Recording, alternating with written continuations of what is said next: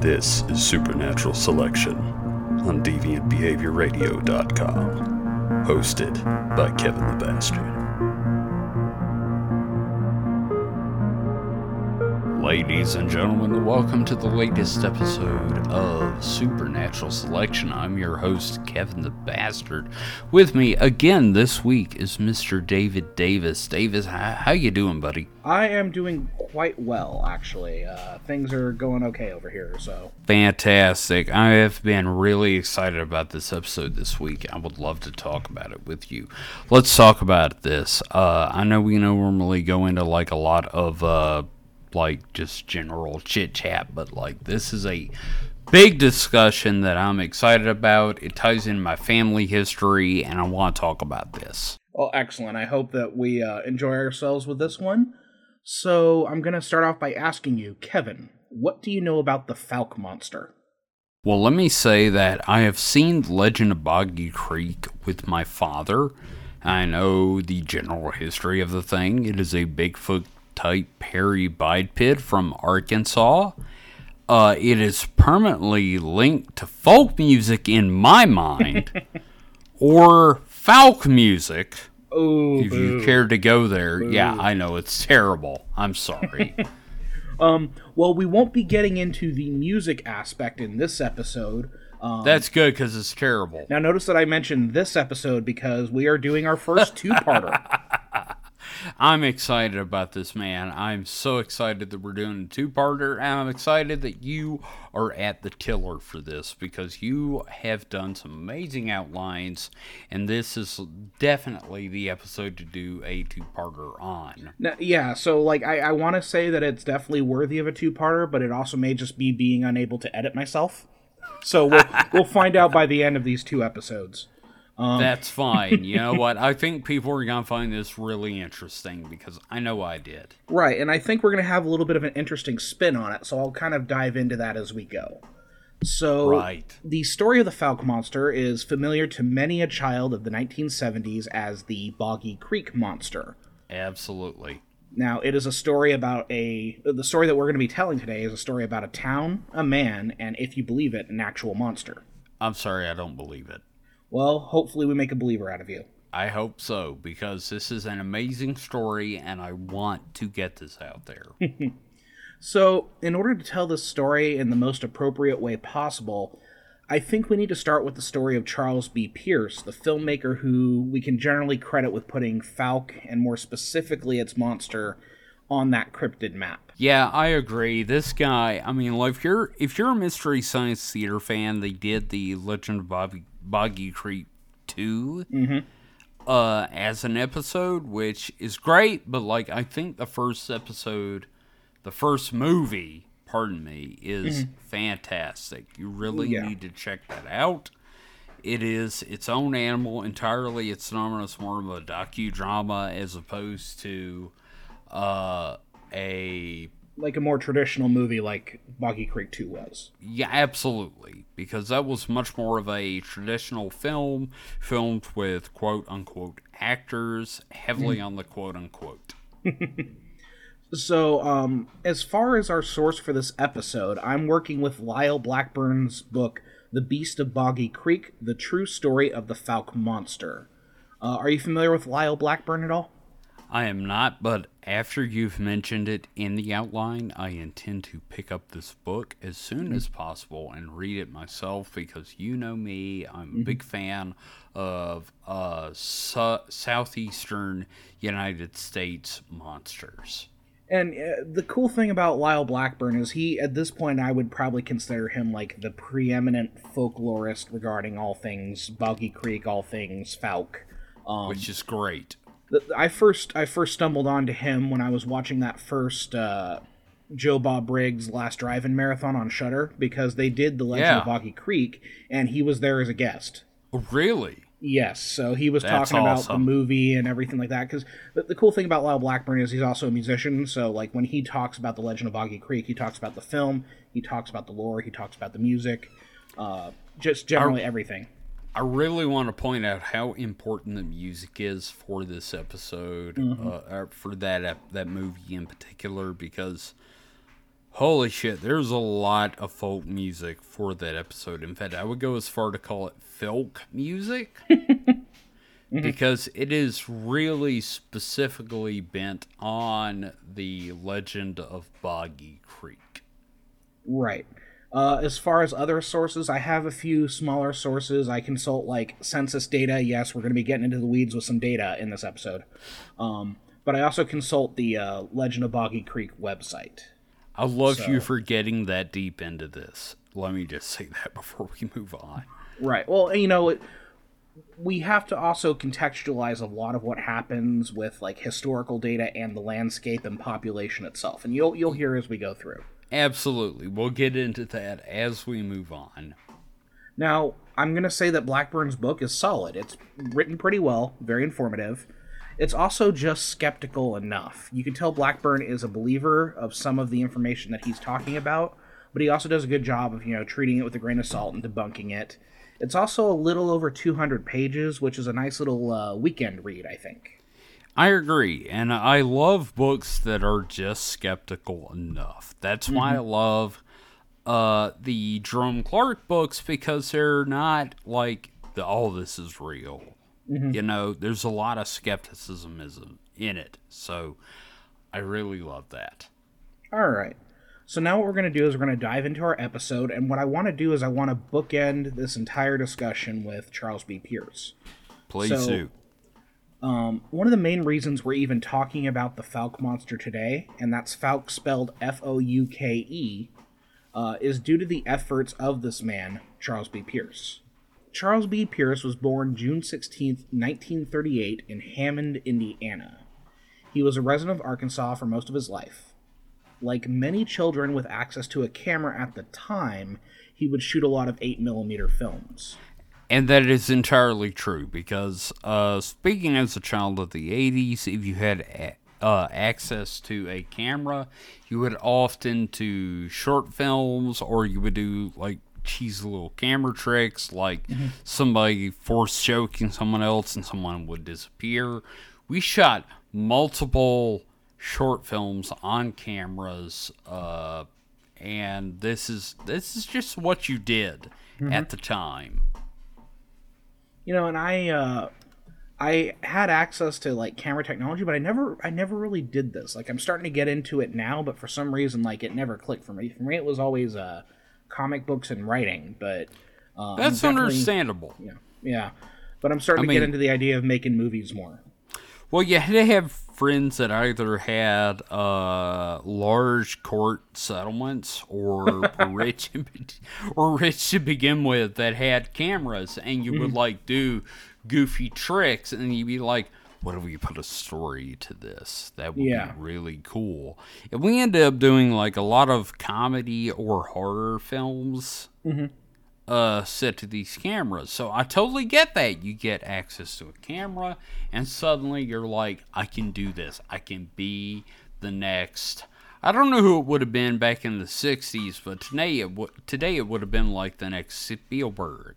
yeah yeah So yeah, Uh, yeah, I mean, I, I did some shooting in high school, a lot not not like school shooting, but like uh, uh like shoot like like uh, camera stuff for like the morning announcements because we had like video announcements in the morning, and I used to do the editing for that. That was fun, but absolutely. yeah. Um. So so yeah, like a lot of kids at the time who had access to a camera, he would shoot these kind of movies and that sort of thing. Uh, so around the mid 1960s, he took a job at KTAL TV in Shreveport, Louisiana. Hot dang, that's down near my neck of the woods. you, you all there bound down by Shreveport?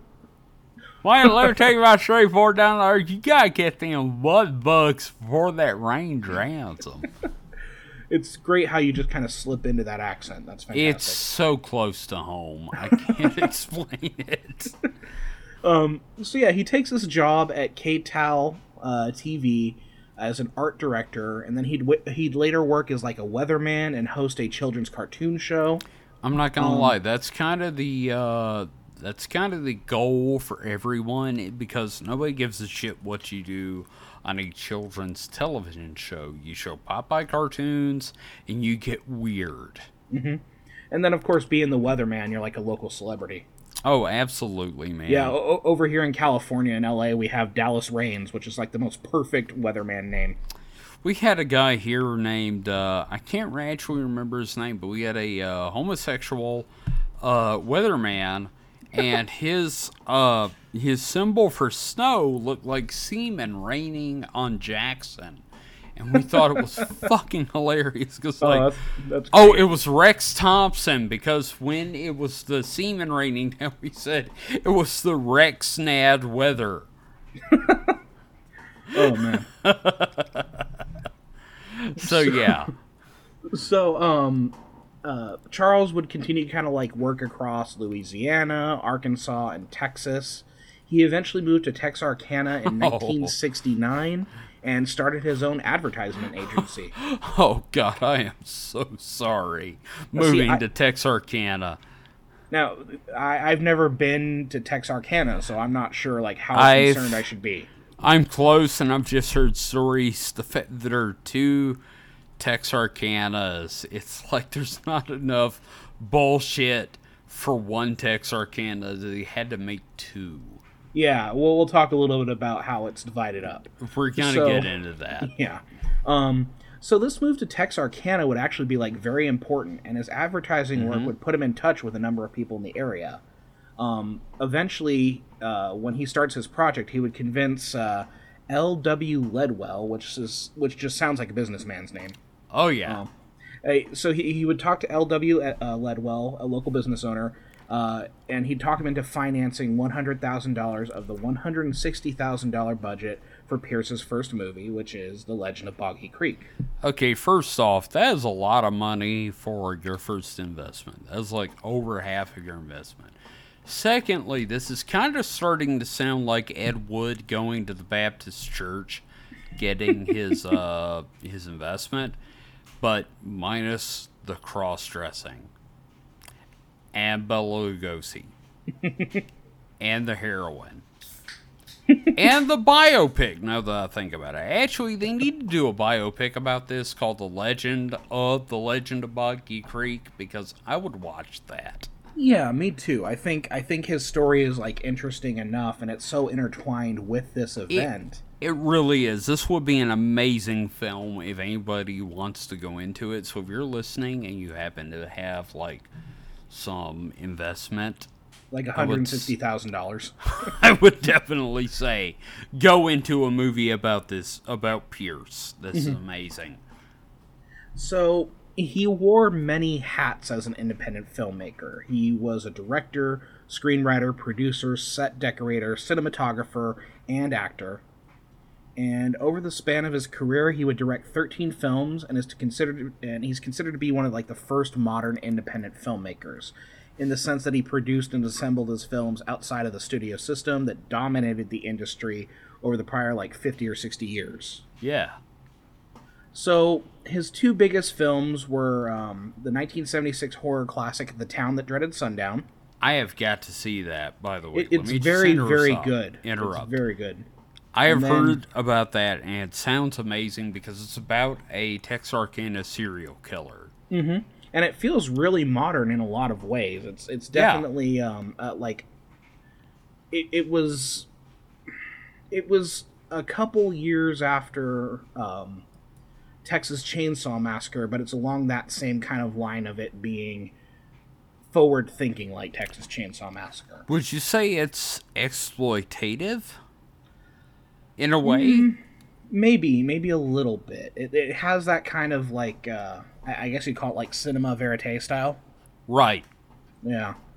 Um, but we're we're gonna focus today on his most impactful film, which was 1972's The Legend of Boggy Creek. Now, a lot of people will badmouth this film, but you really need to see it. Well, and those people are assholes because They is a fantastic really movie. are. Um, another fun fact about him that I just felt like including: what's one of the most iconic Clint Eastwood lines that that exist in film? Go ahead, make my day. And Charles B. Pierce is the one who wrote it. That He, is uh, amazing. Yeah, he was a script contributor to uh, Sudden Impact, that Dirty Harry movie. So yeah, Yeah. you know, he gave us Boggy Creek, the town that dreaded sundown, and go ahead, make my day. Look, this guy should be in some kind of a museum just for that. And you know, one of the particularly charming parts about Lyle Blackburn's accounting of all of this is that he kind of describes Pierce as a sort of like prototypical DIY guy. And you know, I get that. I have a, a lot of respect for this guy. I've done a lot of films myself. I may have mentioned that in uh, your new podcast, Kid Stuff. Uh, I have done a lot of short films over the years. Uh, and this guy really managed to convey mood really well. Uh, They're not awards material by any means, but there's a charm to them. They definitely feel like they're from Arkansas. uh, and, you know, it's just, it feels like you could believe it. And I give him a really high level of kudos for that. This guy's films, uh, the first one particularly, really works as a documentary film. Yeah, and uh, one thing that I'd like to talk about a little bit, just uh, just for a second, is like his his photographic eye, because like some of the some of the shots of like the landscape in uh, Legend of Boggy Creek are just absolutely beautiful, and I'm just Oh, thinking sh- like, what um, what if he had an. HD camera at the time? Just how freaking gorgeous would that movie be? My God, if this guy had modern technology with him, it would be amazing. Because, like, I mean, the whole, like, okay, even with the fake Bigfoot costume in the mm-hmm. film, it is mm-hmm. still amazing work. This guy definitely knew what he was doing. I give him a lot of credit for that because, speaking as a former director, producer, writer, uh, camera operator, all that stuff, it's not easy to do. So he is. I, I give him a lot of kudos for that. Well, and I'm glad you mentioned the uh, the Bigfoot costume because what Yes. we're dealing with isn't necessarily it isn't entirely a documentary. There are some elements that are generated for the film. So so part of the reason the Legend of Boggy Creek had such an impact was his treatment of the subject matter.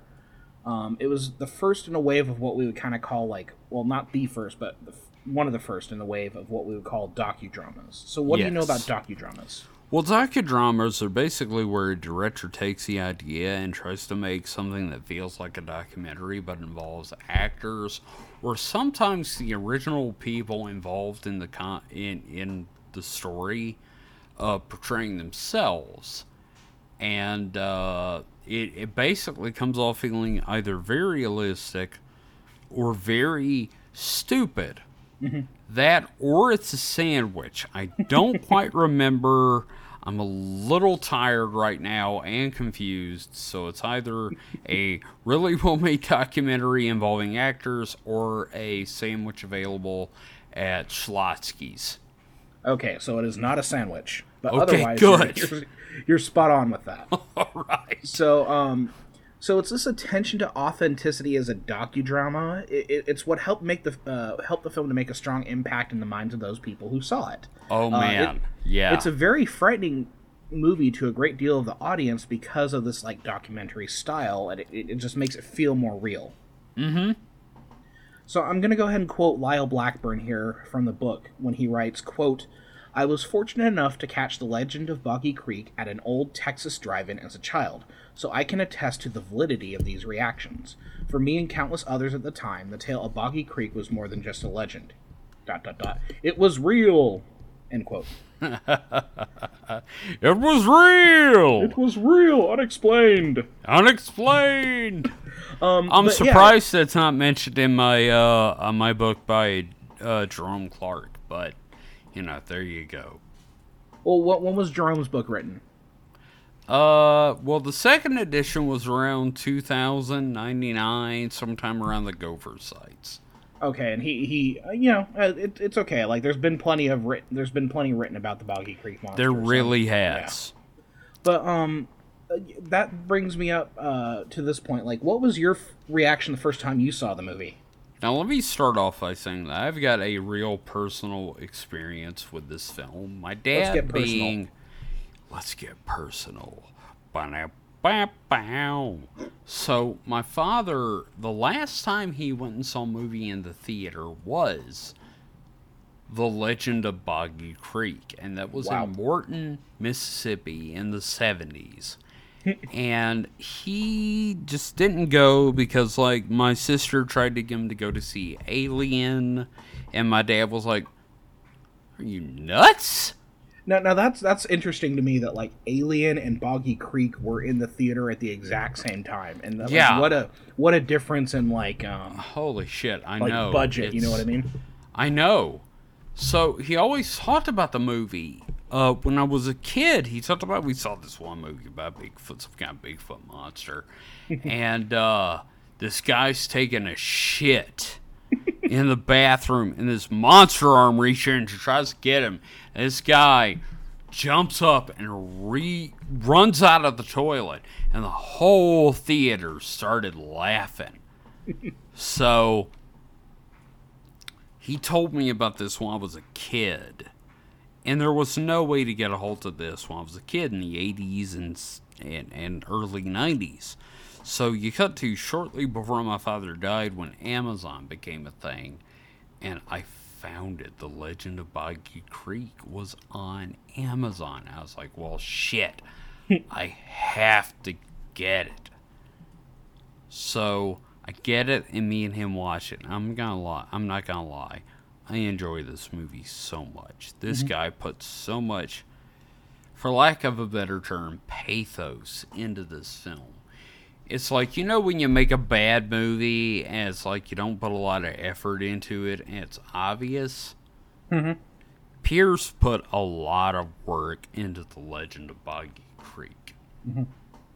So we're sitting there watching it shortly before my father passes away, and he sits there and constantly goes, "I'm sorry, can we we, we can stop this?" And I'm like, "Oh no, no, you have been hyping that man." On the toilet, getting attacked by a Bigfoot for 30 years. We are fucking watching this movie, damn it and it was really impressive mm-hmm. as a film about a, a freaking cryptid in Arkansas. I was thoroughly impressed, even with like the 30 minutes of folk music, let's call it mm-hmm. that. Hey, Joseph Crabtree. Yes, exactly. That kind of crap. Just like, oh, Mr. Monster, you're living out in the swamp. Mr. Crabtree, you're living out there. It's just so stupid, but I love it. I mm-hmm. fucking love it. And I wouldn't have even known about this if it hadn't from, been for my dad. And I'm mm-hmm. so glad he introduced me to this due to a man being attacked on the shitter. Well, well, speaking of pathos, you're gonna make me cry, man. That's a that's a really beautiful story. Well, thank you. I'm glad you like it because, like, seriously, that is it, it's like really important to my family. Yeah. Well, I mean, it had everything. It had familial bonding. It had a dude shitting on a toilet. um, so, Yeah. no, it, it's it's a really it's a really good story, and I'm just so happy you get to share that because that's like Yeah. it's about those memories. You know what I mean? It really is. I mean, like, my dad's been gone for like Jesus seven years now, and like Mm-hmm. anytime I get to share a story about that, something like that, I always feel worried about it. Mm-hmm. So let's move on beyond my personal connections with Boggy Creek. yeah. What else let's move on before we both start crying. Yes, Um, absolutely. So, um, while I would be hard pressed to consider Charles B. Pierce a believer in what was dubbed the Fouke Monster, he was definitely like even handed in his exploration, and he kind of strove for authenticity. Um, how he came to know about the Fouke Monster, whatever, was through the news. Uh, like And- the this flap, I, I'm going to call it the Fouke flap, um, was, was big news for a couple of years. So uh, I'm going to quote Blackburn here again, where he writes, "quote Yeah. Like all residents of Texarkana in the early 1970s, Pierce had been following the sensational newspaper reports describing a hairy, ape-like creature which haunted the creeks near Fouke. As a result of his interest in the stories, he conceived of an idea for doing a regional film based on the phenomenon." End quote. Well, that is the smartest thing you could do because holy shit, that is going to make a lot of money. you, you know when I when I teach uh, like essay craft to my students, one of those things that I talk about, like we have ethos, pathos, and logos, obviously, Mm-hmm. but the other thing is uh, kairos or like that opportunity, and this is like a perfect example of kairos or getting that timing right. Absolutely. There was something in the air, he recognized it, and he ran with it. And we don't get a lot of that these days because Mm-hmm. the internet diffuses these ideas across the world. Mm. Like back then, you would get like us, like you said in the in the newspaper, you would get like these ideas centered, and everybody would grab onto it, and then you could make a movie about this. So, Mm-hmm. Well, like back in the day, you used to have like local reporters. Now everything's kind of run through the AP. Yeah, I mean, I found a friggin' article from our local paper in something from, uh, I want to say it was somewhere up in the Midwest. Mhm. And I was like, it was about a local gallery closing. I'm like, I don't think you guys need to know about that. Right. Yeah. So, um, with that, before we continue following Pierce's contribution to the legendary status of the Falcon Monster, uh, I think we need to kind of cover the evolution of like local stories that caught his attention. Yes. So, in case we missed the description of the creature just now, you know, and then earlier on, this is a Bigfoot episode. Yes. This is certainly a ghost monkey episode. I hate that term so much. I know you do, but I can't help it. That's my phrase. Oh my god. Okay. It's ghost So- monkeys. oh no. Um so what I want to do here is um I want to talk a little bit about like the the region where all of this takes place cuz that plays a lot into this story. Now, having a fiance from Arkansas, I've been through a few of these areas, so it's really interesting, and I'll throw some ideas in there as we go. Yeah, you're closest to that area, so I, I definitely I hear your thoughts on this. So, while we can credit Pierce a great deal for the fact we are talking about the Fouke monster today, it also helps that the sightings of such a creature were common enough and distinctive enough that the creature would still be known to us today. Like it just it happened There's- that much. Yeah. Yes, there's enough going on with this thing that even if it weren't as populous or popular as it is now, somebody would be talking about it because there's just enough weird shit with it mm-hmm. that somebody would be talking about it. So, it was a very hot topic of the late 1960s and early 1970s in the Texarkana area. Uh, uh, that even without the movie, the Texarkana Bigfoot, we could call it, would be in any number of like Usenet groups and cryptid guides today. That's really true, and to be honest, the only thing, other thing we be talking about is the Lovers Lane murders. So, you know, before we dive into kind of this history of these creatures' sightings, I want to talk a little bit about Texarkana and the larger area Oh yes, surrounding please. it. Please do. So, um, and I'm probably going to butcher a lot of these pronunciations because I'm a Southern Californian and I put weird emphasis on certain syllables. That's So- fine. I'll correct you when you get Yeah. there. Like, okay, dude. So, uh, Texarkana consists of the twins. Uh, sorry. Um, You nailed it. You actually nailed it. so, so Texarkana consists of the Twin Cities and what is called the Arklatex region of the state.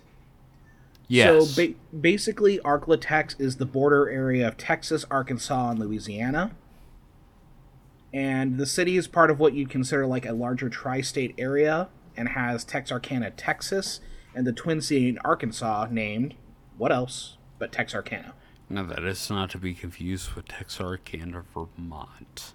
Is there an actual Texarkana, Vermont? There is not. I am full ah. of shit. There is nobody in their right mind would call it Texarkana unless it was part of Texarkana, Texas, and Vermont. Now, I will say that uh, I have not been down there very much. I have been down near uh, uh, Little Rock, which is a fantastic city, but Texarkana, from everything I've heard, is kind of like just a a haven of meth. So it sounds like uh, my area then. Yeah, pretty much. Yeah, I, I live in a region that's notorious for metha- methamphetamine, so Fantastic. so there we go. So um this region where many of these sightings occurred is known as like Miller County, Arkansas. I've read Um, a little bit about it thanks to Kit. It's a naturally rugged area dotted with swamps and creeks, or if your mom, or if you're my mom, cricks. Cricks. Yeah. Um, yes. So according to the 2020 census, they only record about 43,000 residents. I'm willing to wager that is a rough estimate. It's closer to 4,300. You know, um, it, like for a county that is, you'd say you'd say average, but then you have to think about like where these people are populated within the county itself because there's a lot of empty space. Mm-hmm. Um, so we'll, we'll talk about how sparse this area can be. But this makes Miller County the perfect environment for a monster. Absolutely. It's got this difficult wild terrain, a relatively small population that's clustered together, and according to the 1970 census, the population of Miller County was only about 30,000 people. So they've had some growth, but not a lot. 30,000. Okay, first off, I love how the 1970 census is the most recent we've got. And secondly, I can't imagine this place is going to hit a growth spurt anytime soon. Well, I'm going to correct you there because our, our the 2020 census is the most recent one I could find, and that oh, was Oh, the I'm only 43,000 people. Okay. Wow, they must have had a lot of babies. I, I, I guess so. Well, that wait. So 19. Uh, okay, so 80s, 90s, 10s. Or, uh, People just can't afford to move, is what Yeah, it amounts so- to. yeah, it, it, it's so so basically it's not a huge population over the No. course of since the 1970s. It hasn't grown that much. Definitely. Oh, God, no. So you know. As for Fouke, the location that would become the central area for these sightings, their current population in 2020 seems to be just over 800 people. That is not a surprise. I've been through a lot of Arkansas with my fiance. Uh-huh. I passed through a small town with a population of about 80 a few years ago, and they just, according to the people in the gas station that stopped in, they just haven't updated the sign to reflect that there's only 50 people there, and uh, they were down to 30 because 50 people have managed to move away. So Arkansas is a very it it's not growing by any means. Yeah, especially with like COVID and such going on, because I don't imagine a lot of people mask up in Arkansas. Well, you know, there's that, and then uh, I hate to get like political, but like I drove by a guy's house that had a sign that was a uh, rebel flag that said you can take it from my gold he- dead hands. Well, he'll be cold and dead soon enough, thanks to the coronavirus. Fair, so, fair enough. Yes. Yeah. It's it's definitely a thing. you know, we're, we're a very liberal podcast here, apparently. Indeed. Um, so while the Texarkana area isn't overly sparse, it's still small enough that like it, it, that large portions of the area are still very much wild, and a lot of that is due to the landscape. That's very true. There are places in Arkansas where you can drive, and the only reason you know there's civilization is because you're on a paved road. Well, okay, that and the banjo music. Anyone we'll tell you you had a pretty mouth, boy. Man, they told me that so many times, it's ridiculous. I can't usually respond because they put something in it. Yeah, that's true. The slurping sounds get in the way. So um, I'm going to go ahead and quote Lyle Blackburn here again because I don't want to spend a ton of time on the isolation of the area where all the sightings occurred. Um, but I think he sets the stage up pretty well in the book as to like why all this matters. So here are some brief numbers. Blackburn writes that quote the state boasts three national forests which collectively engulf over 2.9 million acres, 9,000 miles of stream and river pathways, and upwards of 600,000 acres of sprawling lakes. End quote. Let me tell you, having driven through there, first off, being from Mississippi, seeing that many large rocks is kind of off putting because I'm like, holy shit, look at the rocks. Secondly, this is the kind of area where a cult would worship space lobsters, and you wouldn't know for like a hundred years. Which is weird because they're so inland. I know, but like you know, they live up in the Ozarks. Yeah. We live in the mountains. Would you like to come down and learn about our ways? We'll take your brain out. Um, so, regarding Fouke, Blackburn writes, quote, in close proximity to the Red River and only a few miles southwest of Fouke lies the vast Sulphur River bottoms. Quote, he continues later saying, quote, the bottoms include the 18,000 acre Sulphur River Wildlife Management Area, end quote. This is also like connects to the larger Mississippi water web. Welcome to the Fart Stink National Forest. I'm sorry, just. I mean, seriously. Sulphur River Bottoms. That just Sounds like a case of the Hershey squirts. It really does. I'm so glad you know what the Hershey squirts are, so that I don't have to explain them. Oh God, help me! I need some calamine. I got the Sulphur River bottom. Uh, we're both adults. It's We are grown humans. But like this, the Mississippi water webs, this kind of delves into my area. We have a lot of oxbow lakes, and I would love to do an episode about local uh, paranormal stuff. And I'm starting to work on that, so we'll get into that later. Maybe you'll be the Lyle Blackburn of Mississippi then. Damn right. There you go. so, um, so this area in particular is more or less untouched by humans, but it's like this tangled series of patches of hardwoods, cypress trees, and a network of like creeks and lakes. So it's not the most no, no, navigatable terrain.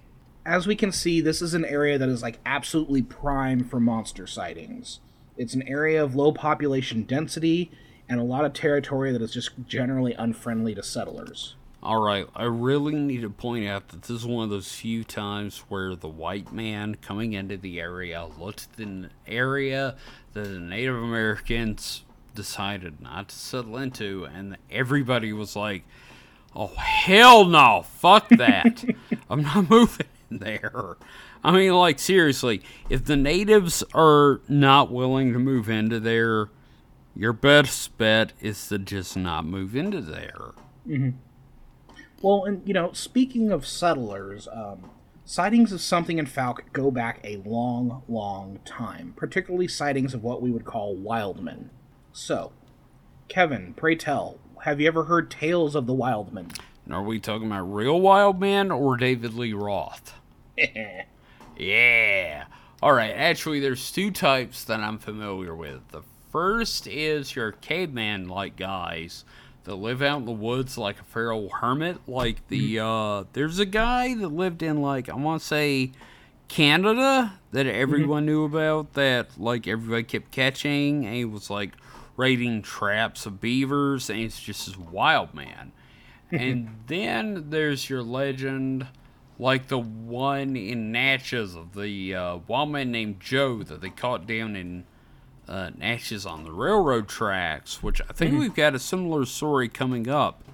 But the basic idea, basic idea is an ape man. So Yeah.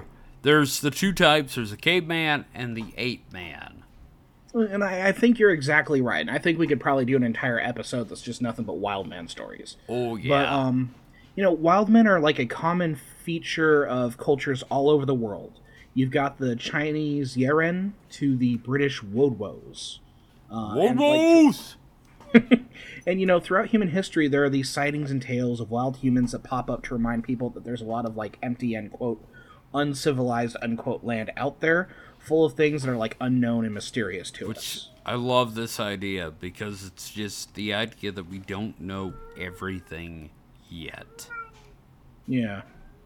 So, um, you know, there are a number of cases in the historical record about like feral humans and people living in isolation who've taken on what some would call like quote primitive characteristics. Um, and unsurprisingly, Arkansas has a historical record of wild men recorded and rumored. I'm sorry, just the idea that can Arkansas has these fucking uh fucking alienish eight men is amazing to me. I love that idea. It's like, well, we got eight men. it's just I don't know. There's something hilarious about it to me. Right. So um, I'm going to turn to Lyle Blackburn here again, who who writes that quote: As Spaniards began to explore the Arkansas region starting around 1541, they wrote of encounters with Native American tribes such as the Tunica, Caddo, Quapaw, and Osa- uh, Osage or Osage. Uh, I I'm going to interrupt it for a second. We actually have Tunica, Mississippi, which is Mm-hmm. uh, actually occupied by the Mississippi Mississippi Band of Choctaw Indians, Mm-hmm. and they have their own uh, uh, what's it called? Gambling place. Casino. Casino, thank you. they have their own casino in Tunica. And uh, I'm sorry, I've been dealing with someone and I needed to drink to deal with that person. So, Dude, I'm uh, right here talking to you. You don't have to throw me under the not bus like you, motherfucker. I'm talking about somebody else. I love you. The point you too, is, the Tunica is a known tribe here in Mississippi, uh, Mm-hmm. vaguely re- related to the Choctaw. Which Mm-hmm. I'm going to do a episode on the Choctaw, uh, varying folk tales, for lack Mm-hmm. of a better term, because my grandmother was descended from the Choctaw, and we're going to Oh, get into that later. So So I, I do want to apologize for probably butchering those names of the. that's fine. I don't know them. how to say any of it either. You know, I, I'm white. Osage so- is probably the Okay. correct term. So I'll, I'll go ahead and continue this quote from Blackburn. So Sure. Continuing, in looking at these early tribes and others, we find that they too may have encountered wild men or Sasquatch-like creatures in the area. End quote. Now, I am not an expert on the experiences of Native Americans, but there seem to be many stories of wild men in Native American legend and myth. One we may have already heard of before if you're a listener to this show, or like just if you're listening to the show, you've probably heard of the Wendigo, Oh yeah, which would be a great episode on its own. absolutely. So, we'll get there. So Blackburn borrows from a book by Kathy Moskowitz Strain titled Giants, Cannibals, and Monsters Bigfoot and Native Culture. I need to get this book, by the way. Right, and what, what she does is she talks about how these tribes had specific names for such wild men or creatures in their culture. So the Caddos had, uh, I'm going to butcher this, Hayayak, Hayakatsi? Hayakatsi? Hayakatsi, yes. Hayakatsi, okay. Or the Lost Giant. And then the Choctaw had Nalusa Falaya, or Big Giant. Yes. Now, I want to throw in there, like I was saying earlier, my grandmother was a Choctaw, quote unquote, princess. And the fact that she was descended from chiefs and uh, medicine men, as it were. Mm-hmm. And the family said she was sold to her husband, a door to door salesman, way back in the 1800s. He saw her in the window when he walked up to the house and said, That may be the most pretty Indian princess I've ever seen. I will pay you for her. And they were like, Yeah, all right, that's less one less that's one less mouth to feed. So This is a really weird fucking story. it fucking is, dude. You get down to Mississippi with lot this of shit. It is so fucking weird. But the point is, I wish she'd been alive during the later portions of my life, because, like, when I was growing up as a child, she was fucking ancient. She was in mm-hmm. her hundreds when I was six. Damn. I know. And there is so much weird shit she hinted at. She had weird little uh childhood uh like I don't know, like things you would sing to people when they're going to sleep. What's the term? My brain is fucked. Lullabies? Lullabies. Thank you. Choctaw. It's like playing Mad Libs with you today. I swear to God, man. But like Choctaw lullabies, and I wish I remembered all of them. But there was one one about the like about like lizard gizzards. and we're gonna do an entire episode about Choctaw uh just general beliefs and we're gonna get into that but for mm-hmm. now let's move on all right well, uh, okay. First of all, thank you for that because there's oh. a lot of stuff to grapple with there, and I'm still not sure I'm able to grapple with all of it. I'm sure I've just confused like all of our listeners. I, I, expect we'll probably get some more questions like, "What do you remember? Tell us more." What the fuck, dude? yeah. like, are are you are you descent? Yeah, it, it's okay. I am um, descended from medicine. men. Let's move on. okay, so um, I'm going to talk about. Uh, we're going to kind of wrap up here with uh, a few encounters which I'm sure we're gonna enjoy because those are always fun stories to tell. These oh, wild yes. man encounters.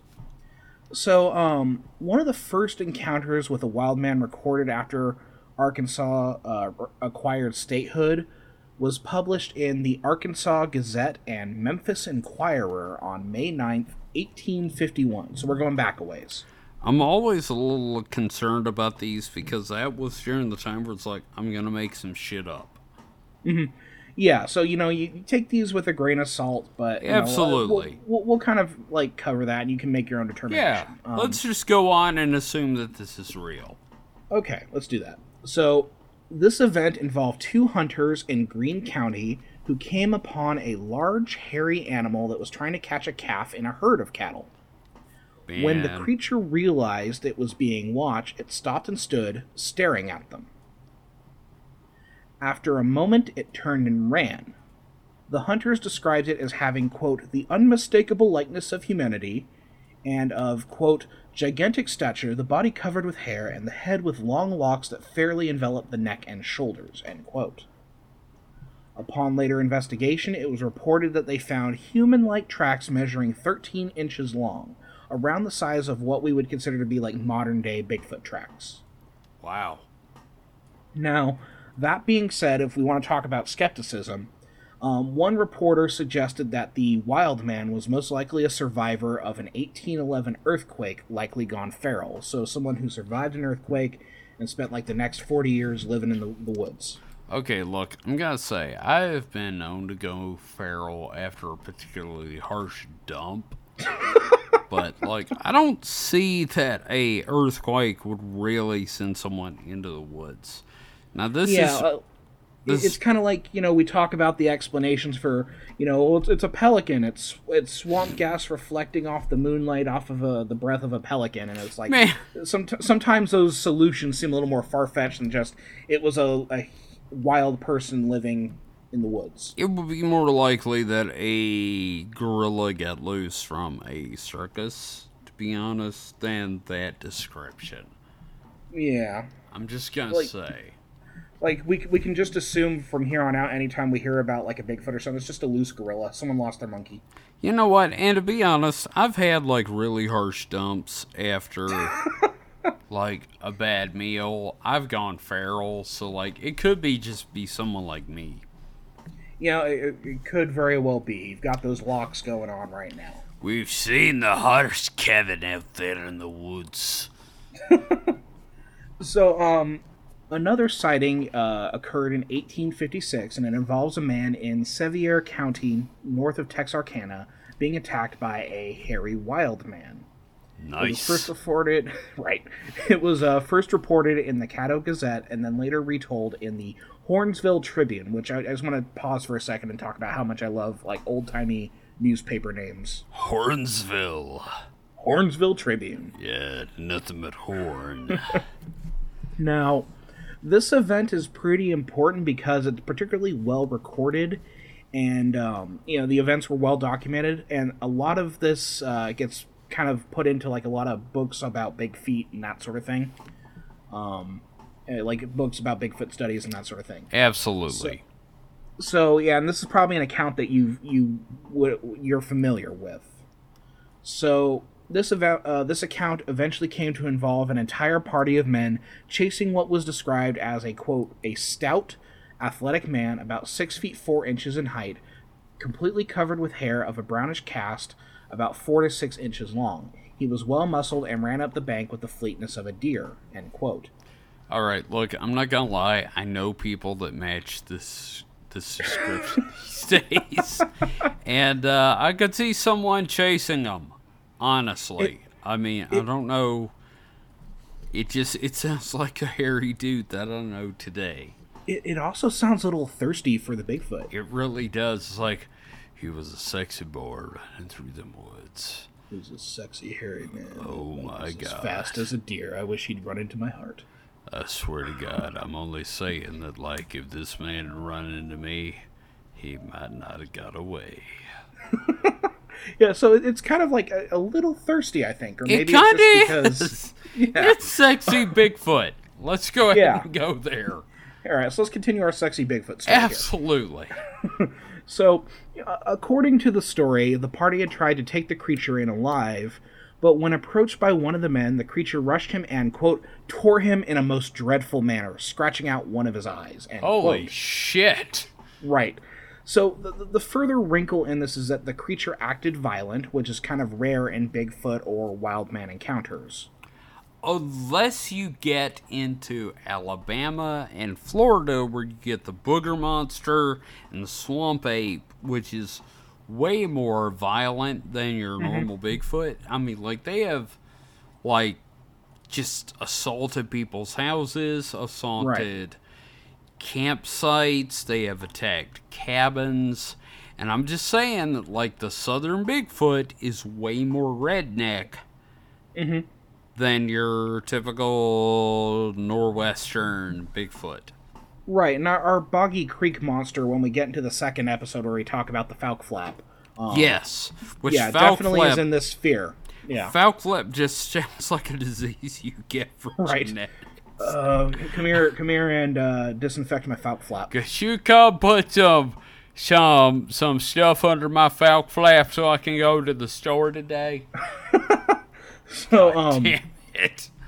so yeah, so that, that was like one of the weirdest things about this. Um, you know, that it was like a violent encounter because that's Yes. generally rare. It gets even weirder though. Oh, please tell So- me. So more alarming, the creature apparently tore off a horse's saddle and bridle, Holy grabbed a shit. switch, like literally grabbed like a twig or something, mounted the horse and rode off into the distance. right. So, so further evidence that this was probably a wild man and not a Bigfoot. I'm just Because a, oh my god, I am just picturing a Bigfoot and assless chaps riding off into the sunset to the Will- William Tell overture. Oh my god. and, and what you'll find is a lot of the Bigfoot books tend to omit this part of the story. Of course they do. Nobody wants that in there. Nobody wants the Bigfoot riding a horse and assless chaps.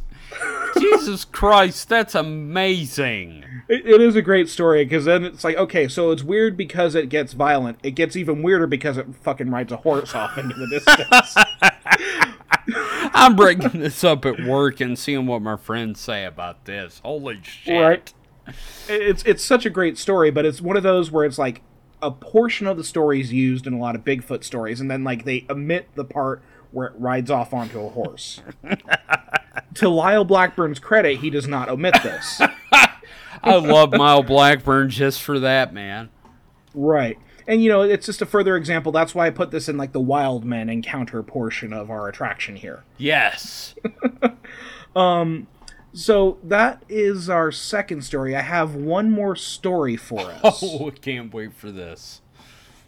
So our final encounter for this episode took place in about 1865 in the Ouachita Mountains, I believe. That's as close as I can get it, man. I there, it's like certain certain Indian terms I can get. That one I can't. right.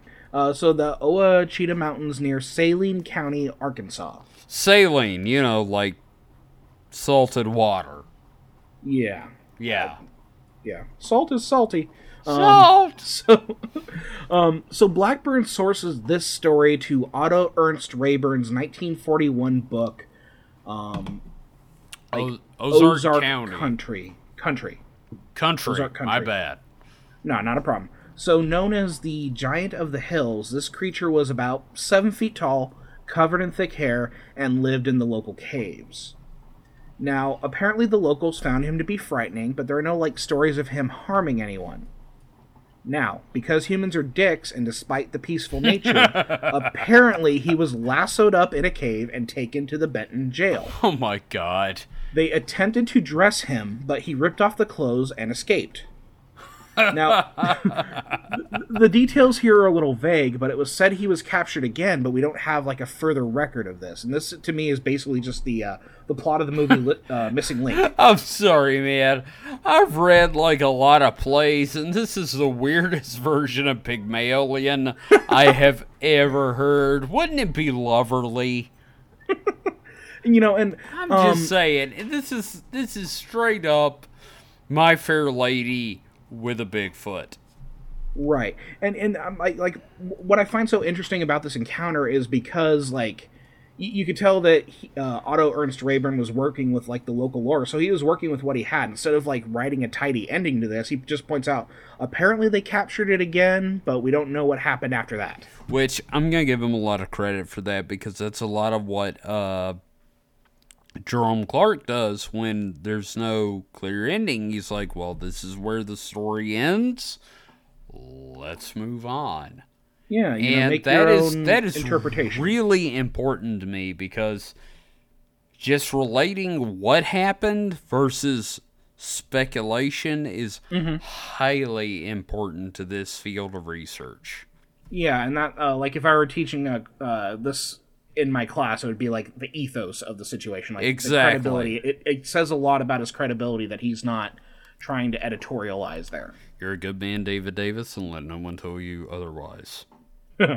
Um, so you know, as as for these events, uh, what they actually were is likely to be a mystery for like years to come. Whether they were accounts of Oh, yes. right, like whether they were accounts of hairy bipeds, wild men, or merely stories meant to ward off local children from dangerous areas. Because That's you a- find that's a common theme. That is such a good point. Thank you for bringing Right. that up. What, what we do know is that these sightings of strange animal slash humanoid entities continue on into the 1900s and even today. But the key change is that somewhere along the line, the description drifted away from like the wild men to more like ape like characteristics, Yes. likely associated with a growing fascination and acceptance of the evolutionary theory. I firmly believe this because at some point we just decided that evolution was the right thing. I'm not saying that's wrong. I'm just saying hmm. that, like, at some point the majority of humanity decided that science was a real thing and we should pay attention to that, and maybe that's the answer to a lot of these hairy bipeds. Right, and well, it also kind of goes back to like things that we've mentioned numerous times about like the Fae and uh, the superstructure, in that we we uh, we filter these phenomenons by what makes the most sense at the time. Absolutely. So back in the day, a wild guy living in the woods makes sense. If you got a bunch of white people living in the woods uh, or living in a very small community, and they're worried about like um, the the native population, maybe Yeah. having thoughts of like a wild native person living in the woods. It's Like, you completely inappropriate, but Yeah. I can I can understand it. Like a lot of times, you notice today it's like the Alabama booger monster. In the old days, it was like Jerome. You know, they all Yeah. always had like a name. It's just like it went from being like an individual to a species because of the theory of evolution. Mm-hmm. So I totally get that. That makes sense, and it really goes along with the superstructure. Right. So I think this is kind of where we're going to pause our our dive into Fouke. We haven't talked much about the Fouke flap yet, uh, but that's for the second episode. Again, I'm gonna need some uh some cream to put under my foul flaps before we go into that. um, you know, and we're going to kind of wrap up with Charles B. Pierce as well because there is this intimate connection between the two. You can't have one without the other. I point. agree. Now, having seen The Legend of Boggy Creek, now there's a lot to say about it that is negative in some way. I really I really advise you go and watch that movie because it mm-hmm. really is educational. It's interesting. There's a lot of fun music involved. It's like three bucks on YouTube. It really get, o- is. Get over yourself. Buy it through PayPal. Fucking deal like with it. There's a great part where they talk about watch fucking the goddamn fucking movie. Jesus Christ. There's a great part about the fucking famous hunting dogs, and I'm like, oh great, yes. they got fucking uh, Dynomutt and Scooby Doo and Rin Tin and Lassie, and they're all Ren, looking for the Ren monster. and Stimpy. Well, no, Stimpy was a cat. You idiot! Yes, idiot. exactly. So it's definitely worth checking out. I highly recommend it. Before you come back to the second episode, even if you don't watch it after this episode, I highly recommend you watch a listen to the second episode. This is an amazing subject definitely uh, North American related, and it's mm-hmm. a highly interesting American mm-hmm. uh, creature. Well, and, and today was a lot of like place setting. You know, it I, really I had is. to introduce. I had to introduce Charles. We kind of drifted away from him because then we had to talk about the landscape. But well, we had to talk about like so important. We had to, to talk this. about why it was important to him mm-hmm. mm-hmm. before he got into the movie. So this is a right. really important episode mm-hmm. because you know, like if you watch the original movie, there's a part of you that goes, "Well, this is bullshit. He made all this up." But like mm-hmm. once you know that there were like reports prior to him, it becomes so much more. Right. And you know, uh, we're going to be covering the entirety of that that that couple years of encounters. We're going to talk about the movie and then we're going to talk about the aftermath because again, like the reason we're talking about this now um like it's most definitely due to the movie. Like I think we would still cover it, but probably not as much in depth. If we lived in an alternate reality you know, where the movie was never made, I think we'd still be talking about the Fouke monster, but just probably not in the level yeah. of detail that we're going to be. Yeah, it'd it. be part of a southeastern uh, paranormal Bigfoot thing. Now, I want to that point episode out, would be that episode would be of boogers and boggy creek. Yes, boogers and boggy creek. Now, I want to point out if you guys are interested at the Bigfoot Festival in Natchez, where myself and Clark Wayne are going to be. We have got a special VIP table, and we're going to be at a lot of the events. They are playing The Legend of Boggy Creek as the second movie out the at the outside drive-in. So please, that is fantastic. If you can make it, I highly highly recommend it because holy shit, that movie is something else. It's something to see. okay, like I think me and David both have seen it. Mm-hmm. It is definitely worth checking out. I mean, there's stuff to make fun of, but it's also like there's so much heart in it. And that's what mm-hmm. makes a bad movie good is when like the person making it is like really like knee deep in it. Well, and I wouldn't even say it's a bad movie. Like it it's is, not. It's like, a good movie. there's movie. some stuff that like obviously could be done better. You know, there's some aspects of it that are kind of amateurish when you think about it now. Well, I mean, it was then, made like, in the seventies. It's made in the seventies, so you have mm-hmm. to accept a certain level well, of low it, budget. It, it's it's an Arkansas film of the 1970s. Holy Arkansas shit. wasn't Hollywood. No, no, so. it wasn't. But he went a long way toward making this something to watch. Mm-hmm. So I highly recommend watching it or coming down to the Natchez Bigfoot Birthday Bash. That sounds like so much fun. I swear to God. And we're going to have a table there. Me and Clark Wayne are going to be there.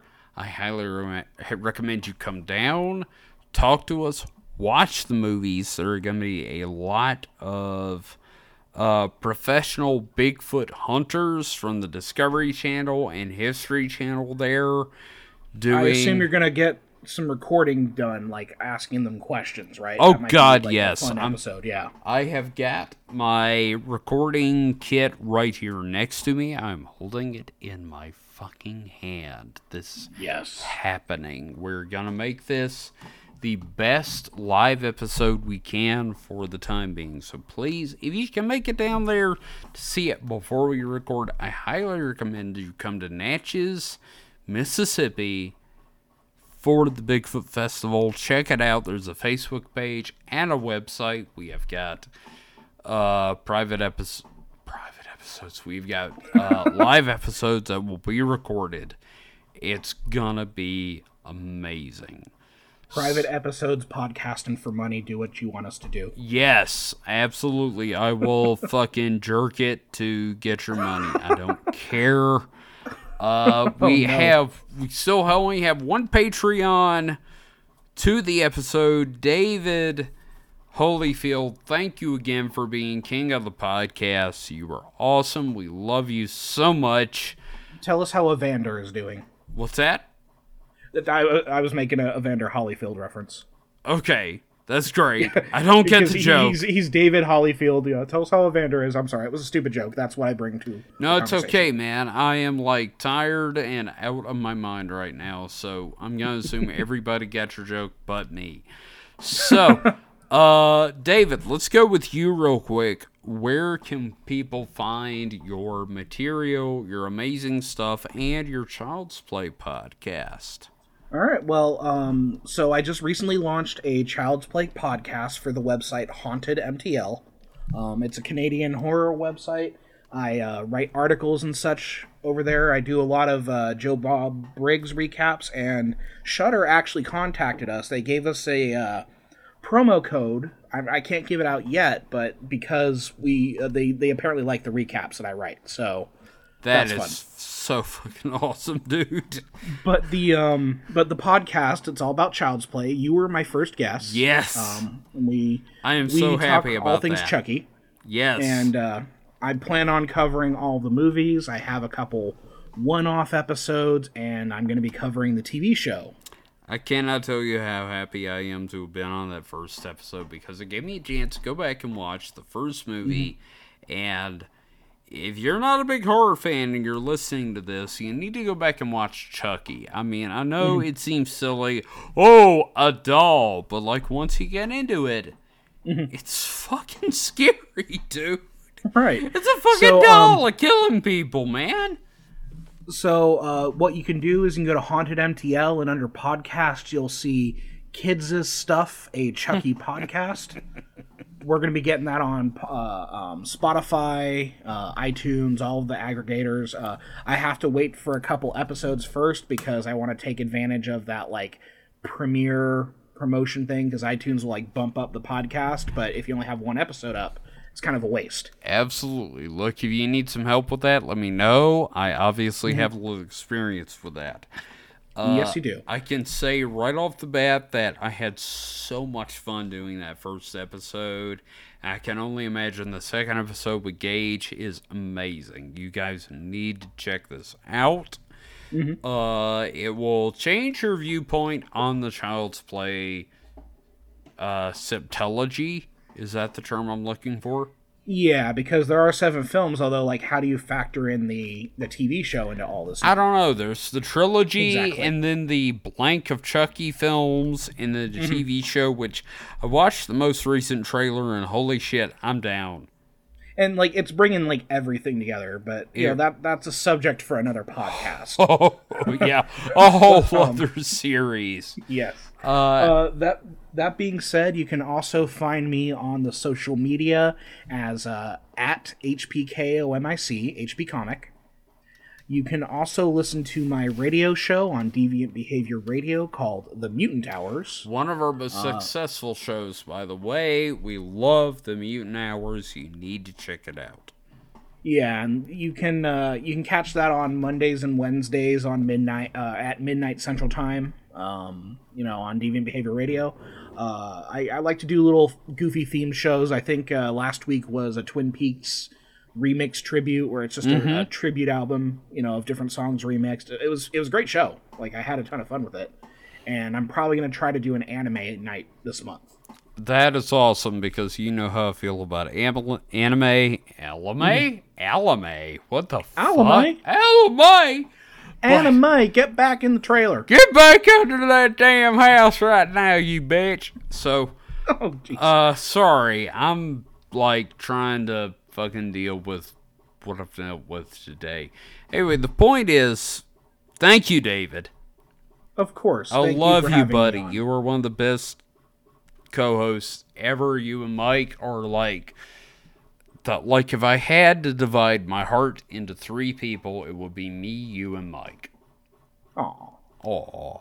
So if you're interested in catching up on anything, sending information, you can find us at supernatpod.rocks. R O C I I. What the fuck? R O C K S. Supernatpod.rocks. And we also have the uh, question form. It's a form where you can send information to us if you have any questions for the podcast. Mike is getting very, very uh, impatient for questions. So please send some he's questions. starting to get a little uh, angry now. I so am watching. I am watching him chew Orden, Owen's courting right now. So please send some questions so he doesn't give himself mesothelioma. Uh, beyond that, if you'd like to get in touch with us, you can hit us up at that bastage. B A S T A G E dot supernaturalpod.com. Jesus Christ. I've had a long day. Anyway, point it is, It sounds like the alcohol is finally getting to you. you are not wrong. You find us at supernaturalselectionpod.com or supernatpod.rocks. We have a link where you can select the form and send us questions. You can hit up Mike at skeptical Mike at supernat pod uh, supernaturalselectionpod.com. Holy shit, I need a nap. and Anyway, the point is, head to supernatural, supernaturalselectionpod.com. You can find all the links, including to our Patreon, which includes early episodes and bonus podcasts as soon as we get bonus Patreons. So please consider donating at the 10 or higher level, and we will start recording episodes about like Jerome Clark and all sorts of fun things. Uh, so I think that's about it. David, you got anything else to say, buddy? No, just uh, stay tuned for part two of our first two-parter. I am so excited that I am the one. Listen, listen. I want you to know one thing. Yeah. I want you to look at me. Yeah, I'm, I'm the captain now. You're the captain. I'm the captain. I'm licking your chode right now because you're the la- Oh, no. you're the captain. This is not where I wanted it to go, but okay. Too fucking bad. This is where it goes. so seriously, I'm excited that we're going into our first two-part episode about something as amazing as the Fouke Monster. We'll be back next week with part two. After that, I think we're going to tackle